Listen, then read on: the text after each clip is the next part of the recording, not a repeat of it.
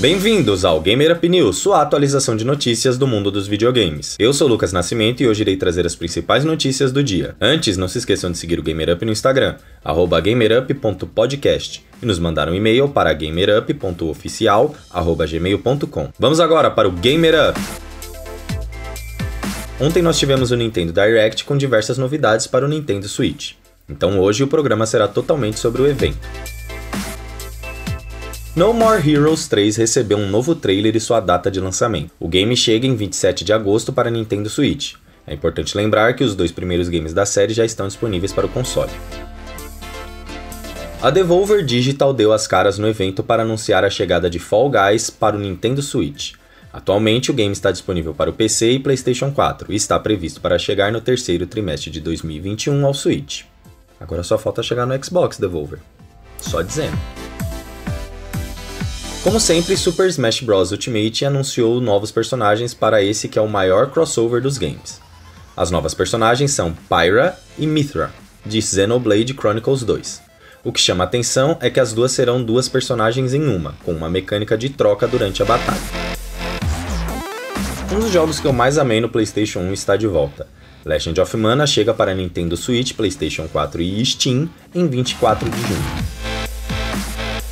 Outro jogo que eu amo, dessa vez do PlayStation 2, receberá uma sequência.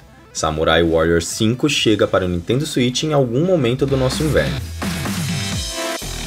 Splatoon 3 foi anunciado durante o evento e você pode conferir o vídeo de anúncio no link da descrição. The Legend of Zelda Skyward Sword HD receberá uma versão remasterizada para o Nintendo Switch e chega em julho.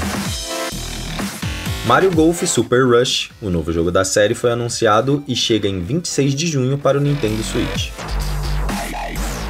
Um passe de expansões foi anunciado para Hyrule Warriors Age of Calamity e chega em algum momento de 2021.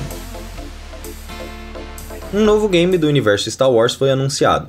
Star Wars Hunters é um jogo de tiro em terceira pessoa e ainda não tem data de lançamento, mas está previsto para 2021. Monster Hunter Rise recebeu um novo trailer mostrando mais da história do game, alguns mapas e, claro, novos monstros.